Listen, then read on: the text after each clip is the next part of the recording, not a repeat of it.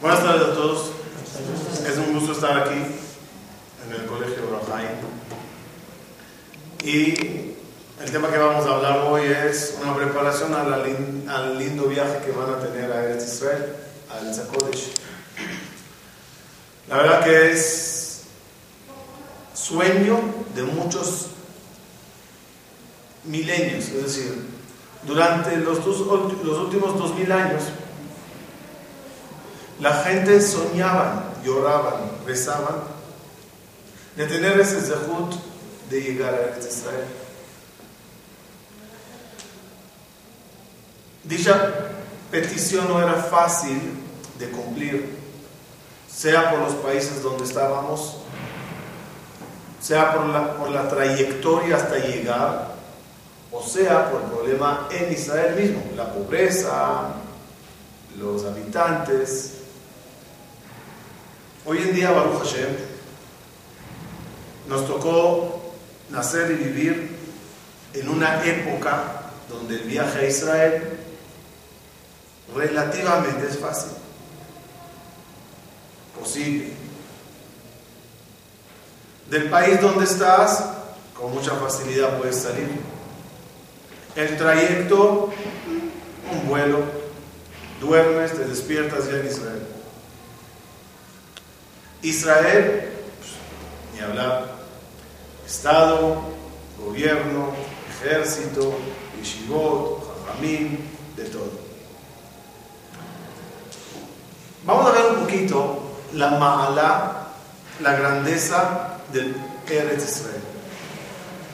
Primer, primer, primer, primer lugar tenemos que saber que Akadosh Baruj cuando empezó a crear el mundo, al igual que una persona pone una piedra, la primera piedra que se pone en un edificio, Eben Apiná, la primera piedra que simboliza el edificio que va a venir aquí, a Kadosh Bajo para crear el mundo usó Eben Apina. ¿Cuál es esa, esa, piedra que puso Boreolam?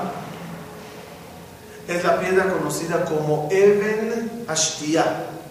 Eben Ashtia está ubicada en Jerusalén, en el lugar del Bet Amigdash, que en esa época del Bet Amigdash el tabernáculo estaba construido de tal forma y al final estaba el Kodesh HaKodashim. ¿Sobre qué estaba el Kodesh HaKodashim? Sobre Eben Ashtia. Sobre Eben Ashtia estaban las tablas de la ley y en el segundo templo que no había tablas de ley, sobre esa piedra se ponía la majtá del Kohen Gadol en día de Kippur. Si lo quieren ubicar hoy, cuando llegan a Israel y se paran delante del Kotel, pues a la izquierda, arriba, está la mezquita, conocida como Kippata Zahab. Debajo de esa cúpula de oro, la cúpula se construyó encima de Benashtia. Hasta la fecha, los musulmanes entran a ese lugar y parte del recorrido dentro de las instalaciones de la mezquita allá arriba es llegar al lugar de Eben está acercado y se ve allá.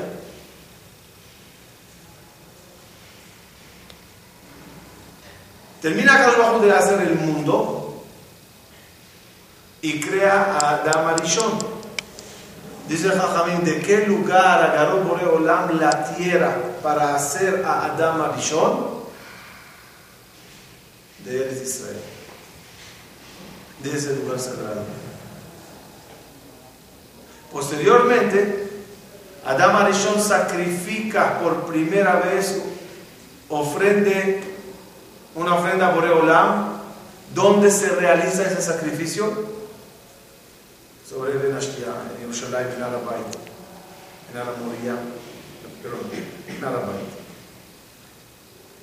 en ese lugar Caín y Abel también traen sus sacrificios. En ese lugar se realiza muchos de los sacrificios de la historia. Abraham vino, tiene que ver allá. Jacob vino, durmió allá y soñó. Estaba leyendo ayer que Jacob cuando soñó, antes de dormir, puso 12 piedras. ¿Qué pasó a las 12 piedras? Se hizo una. Dice el Jajamín, esa piedra que hizo Jacob, esa piedra que se formó, la puso Jacob sobre Eben Ashtia y se integró en la piedra, se hizo como una sola pieza. ¿Y qué dijo Jacob por la mañana cuando se levantó? Untó, untó sobre ella aceite y dijo, este es el portón del cielo. Todas las tefilot del pueblo de Israel, ¿por dónde pasan? ¿Hacia dónde dirigimos nuestros rezos? A Israel. ¿Y los que están en Israel hacia dónde? A Jerusalén. ¿Cómo se llama el lugar donde se construyó el Betamigdash? Se llama Talpiot. ¿Por qué se llama Talpiot? Que Migdal David Zabarech. Banui le Talpiot. ¿Por qué se dice Talpiot? Dice la Gemara. Tel, que esté colina. Que todos los piot, bocas del pueblo de Israel, se dirigen a ese lugar. Tel Piot. La colina que todas las bocas están dirigidas hacia ella. Ahora entenderán por qué se llama lo que sobró de todo el Betamigdash. ¿Qué, es lo único que nos quedó? Kotel. ¿Por qué se llama Kotel? Otra vez tenemos la palabra Kotel, la palabra Tel. Termina con Tel. Y Tel dijimos que es como la montaña, la colina. ¿Y qué letras son las primeras antes del Kotel, antes del Tel? Jav, Vav. Vav es 26, el nombre de Dios. Dice Jajamí, ¿por qué se llama Kotel? Porque es la colina de Boreolam, la pared que quedó de todo lo que tenía Kadosh Baruch. Esa tierra, después del diluvio, ¿cuántas familias hay después del diluvio?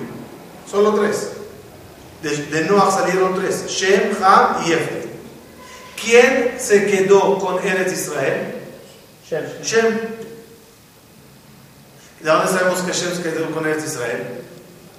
Porque dice el Pasuk que vino Abraham a vino y se encontró con Malkitzedek Melech Shalem. Malkitzedek, el rey de Shalem. ¿Quién era ese Malkitzedek? Shem ben Noach. Shem, el hijo de Noach. Él era el rey de Tzedek, el rey de Shalem. ¿Qué es Shalem? Dice, dice el Midrash. Él, Shem, llamó a Jerusalén Shalem.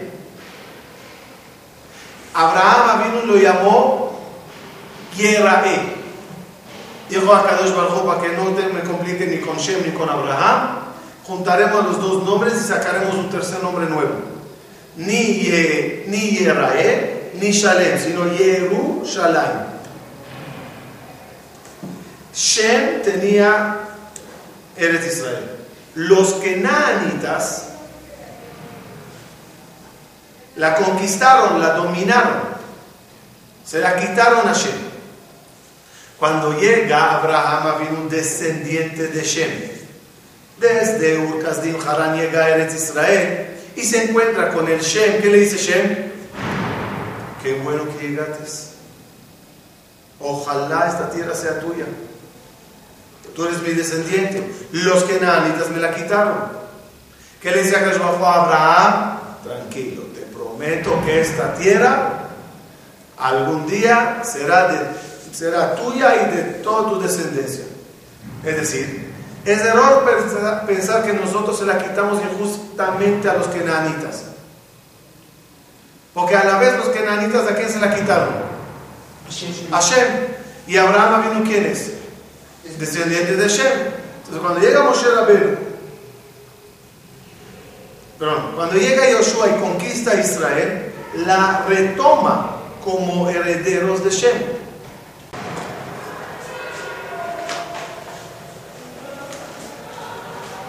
Dice Fajamín, así. Dice el Rashbam de Barim, capítulo 11, pasuk 10. כי הארץ הזאת טובה מכל הארצות לשומרי תורה ומצוות. Dice el Rashbam que sepas, cada persona que es Shomer Torah o Mitzvot, el mejor lugar para lograrlo es Eretz Israel. La Gemara trae que Avira de Eretz Israel mahkima. La, el aire de Eretz Israel hace a la gente más sabia. Rabbi Irmia era un emorá de la época de los Emoraim, él vivía en Babilonia. Dicen los Jajamín que Rabbi Irmia no era muy destacado, muy superdotado, era un Jajam así, bien, normal. Cuando se fue a Eretz Israel, dice Jajamín, pi arba, la jojma que se puede alcanzar en Israel es cuatro veces más de la que se puede alcanzar a Constanza. Se convirtió Rabbi Irmia en un talmid jajam tan grande que se expresaba diciendo, Ane bablae tipshai. Ay, qué ingenuos son los babilonios. Se refería a sus colegas también. Pregunta a los Mefashim, ¿qué le pasó a Rabbi Irmia? Eres Israel. Saben que los profetas, no hay ningún profeta que nació y se hizo profeta fuera de Israel. Salvando a los que hubieron antes de Israel, como Moshe, Midian, Aarón, todos ellos. Cuando ya entramos a Eres Israel, ya no había posibilidad de alcanzar profecía, sino solo en Eres Israel. Y todos los profetas que profetizaron afuera, como Daniel, como Yehezkel, como Esther, nacieron en Israel y tomaron la conexión con Boreolam en Israel, por la Kedushá de Israel. Ya después salieron a la diáspora y podían seguir profetizando. Lo que nos hace entender que un viaje a Israel es un viaje que adquieres un nivel, adquieres espiritualidad. Que cuando regreses a tu casa, si es que decides regresar y no quedarte ahí, es para, con la energía de Eretz Israel, progresar. Con la Kedusha de Eretz Israel, ir elevándose. Pero de la misma forma que hablan muy bien de la, de la tierra de Israel, quiero aclararnos algo. Dice el Jajamim, dice el Midrash, Lo haya zara shelo No hay en el mundo, a lo mejor hoy en día ya no hay abodá zara, pero en la época de la abodá zara, Dice la Gemara, no hay una abodazara que existía en el mundo que no tenía oficinas en Jerusalén. Creías en Buda, había una secta de budistas en Jerusalén. Creías en el Baal Peor, había gente que adoraba al Baal Peor en Jerusalén. La pregunta es cómo, entonces decídete. ¿Es una tierra santa o es una tierra profana? Además, ¿Cuál fue la ciudad, la peor ciudad que existió en la historia del mundo? La peor ciudad, la más pecadora de toda la historia. Muy bien. Sedom y Amorá. Sedom, oye, oye lo que pasaba allá. ¿Y dónde era Sedom? En Israel. ¿Cuál es la ciudad más sagrada del mundo? Jerusalén. ¿Y dónde está? En Israel. Entonces, ¿Israel qué es? ¿Un lugar de Kedushá o de Tum'ah? ¿De Torah o de Abodazara? ¿De, de, de Jerusalén o de Sedón? ¿Qué es? De las dos, tiene que haber un, una, se tiene que completar. Muy bien. ¿Qué quiere decir yo, eso? yo creo que, que si hay, que si hay una santidad, Muy bien. si hay una santidad muy grande, tiene que haber un Yetzirah grande. Muy bien. Eso es importante saberlo antes de. El que cree que va a ir a Israel y va a ver puro Kedushá, Torah, Talmid de Jajamim, todo Eretz HaKodesh, y espera una gran sorpresa. En Israel hasta la fecha hay islas de Sedom y Amorá. Lugares. Antros hay o no. Bares hay o no. Hay bar o no. Hay o no. Hay de todo. Creo que esta semana es la semana de, de la marcha de los gays en Israel. Sí, sí. Sí. Caminan en Eretz HaKodesh con todo el orgullo. Hay de todo. Israel hay de todo. ¿Qué tienes que hacer? Dejarte de lo malo. Buscar la parte positiva de la tierra de Israel. Buscar esa conexión especial entre el pueblo elegido y la tierra santa. Si vemos a Israel como un país más en el mundo, no vayas a Israel. Hay países más bonitos. Vete a Las Vegas, la pasarás mejor. ¿Para qué tienes que ir a esquiar allá en el Germón que hay, en vez de nieve, pues, bolsas de hielo creo que hay? No, no, una montaña muy... que neva mucho allá. ¿Quieres nevar? Hay lugares en Canadá maravillosos. ¿Quieres buscar cosas negativas? No vayas hasta Israel, la encontrarás aquí a la vuelta de tu casa. Si vamos a Israel es porque en Israel hay algo que no tengo en, ningún otro lugar del mundo. Si no fui a la playa en Israel, hipotéticamente, si no fui a la playa en Israel, ¿perdí algo? Ir a la playa en Acapulco es igual. Creo que el agua sabe igual, los peces más o menos igual, la arena igual y el sol igual. Pero si fui a Israel y no, y no toqué el cote, y no lloré sobre esas piedras, y no fui a Rabbi Haim Kanievski, y no pidí una verajá de la Bobadilla Yosef, y no hice lo que no hay en otra parte del mundo, ahí sí que jabal, qué lástima. Porque el cótel no está en Europa. Esos jajamín será difícil encontrarlos en otra parte del mundo. Si no fui conocí la yeshiva de Ponovich para ver lo que es un Bet Midrash con mucha historia y mucha kedusha, jabal. Si no entré al Kenyon en Tel Aviv, al mall, ay, entraré al mall aquí, en Lomas, no pasa nada. La diferencia que hay aquí es peso, de ahí a shekel. Zara, Zara, la misma mercancía. No se puede trabajar en Zara, ¿saben? ¿La tienda, la tienda es Zara? Es la Zara. ¿Entendimos? Cada uno tiene que buscar lo que no tienen en, en otro lugar. Para ir cerrando la idea, ¿Estás viendo que Moshe Rabbeinu antes que fallece ruega a Dios, por favor, quiero entrar a Israel, quiero entrar? Y acá le dice, no. Ya los motivos, me imagino, lo saben, lo estudiaron. Dice Abra- Moshe Rabbeinu a Kadosh Baruj Hu, "Eh, eh, quiero nada más pasar y ver Eretz Israel. ¿De qué le va a servir a Moshe que vea Eretz Israel? ¿Ah? ¿Sirve de algo cuando uno ve Eretz Israel? ¿Qué, qué ganas viendo Eretz Israel? Explican nuestros sabios que hay un concepto, ¿saben el concepto de mal de ojo, por ejemplo? ¿Qué es? ¿Cómo funciona el mal de ojo? En la mente procesas odio, envidia, celos, maldad. Lo que procesas en la mente de alguna forma baja a los ojos y con la mirada lo disparas. De la misma forma existe mandar verajá con los ojos. Como dice el pasú, betov ain u yevorach. Altikri el. El que tiene un buen ojo, con su mirada manda verajá.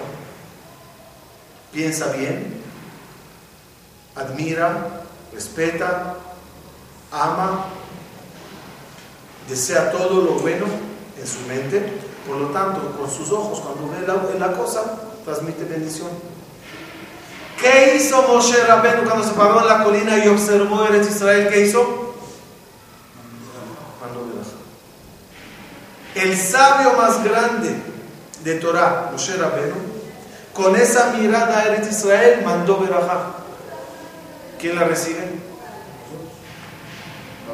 el quien ande, viva, pasee, visite Israel y la vea con los mismos ojos de respeto que Moshe la vio. ¿Cuándo lo ves como un país más? No te pasa nada. Cuando la ves con la mirada que Moshe la vio, se hace como una conexión de la mente de Moshe por los ojos. Se bendijo la tierra. Tú con tus ojos recibes esas bendiciones y tu mente, mahkim, como dijimos, Avira de Israel, mahkim, te hace más sabio, te hace más espiritual.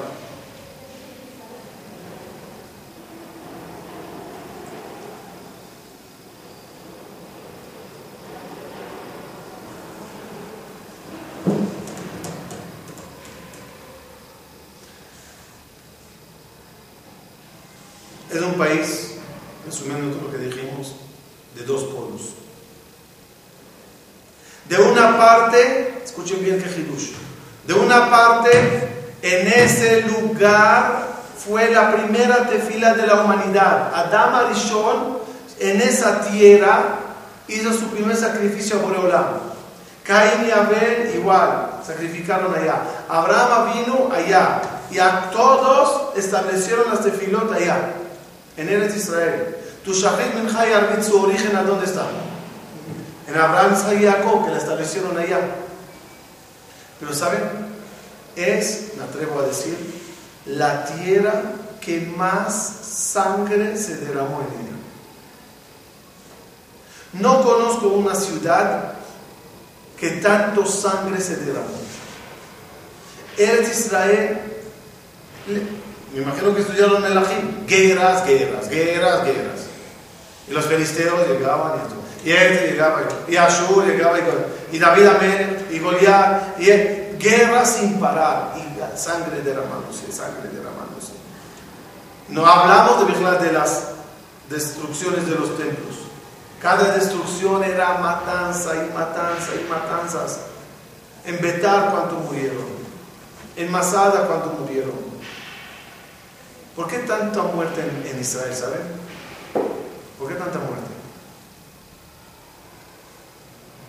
Porque allá se realizó el primer asesinato. Caín mata a Ebel allá, en Jerusalén. Entonces, ¿qué vemos? Primer sacrificio allá y la primera matanza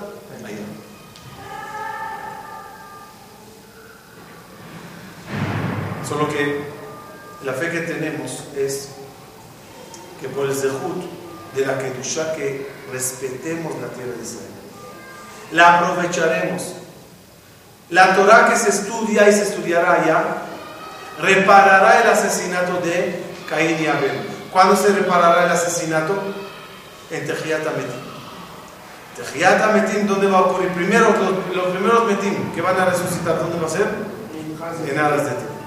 En el lugar donde se pasó el asesinato. Así que nos toca un viaje a un lugar especial. Pero uno decide qué tan especial va a ser. Cada día que camines en Eretz Israel, cada día que visites lugares de Kedushá en Israel, siente que llegaste a un manantial y trajiste contigo una cubeta y ahorita lo que tienes que hacer es llenar agua pura para tomártela durante toda la vida. Los deseo que aprovechen este viaje a lo máximo. Que no regresen igual como van, sino que regresen mucho más elevados, mucho más espiritual.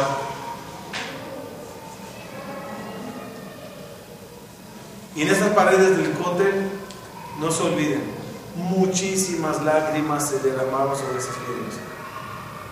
Muchísimas tefilot se hicieron en ese lugar. Esa pared que juró Dios que nunca se caerá. Y uno de los motivos de esto, porque según uno de los Fashim, es la pared que hizo David Amelech. David Amelech no tuvo permiso de construir Betamigdash, nada más construyó la pared del cote. Y es lo que quedó desde David Amelech hasta la fecha. Caminará en Israel y ojalá, me imagino que están en parte de los planes, visitarán a Jajamín, tantos vivos como tumbas de algunos que ya, que ya fallecieron. Esas cosas no las tienen en otro lugar. Aprovechen. Vean el lado positivo de Eretz Israel. Vean el lado de Kedushah de Eretz HaKodesh. Los deseo todo lo bueno, que tengan un buen viaje, que cuando regresen llegarán con muchas historias para contarme y decir, wow, pasó así, pasó así, aprendimos esto y vimos eso. Verán que la nutrición al alma que la tierra de Israel nos da, no la recibieron en ningún otro lugar. No lo estropeen y no vayan a lugares negativos para echar a la basura todo lo que pudieron alcanzar. Es cierto que tengan. Muy bien.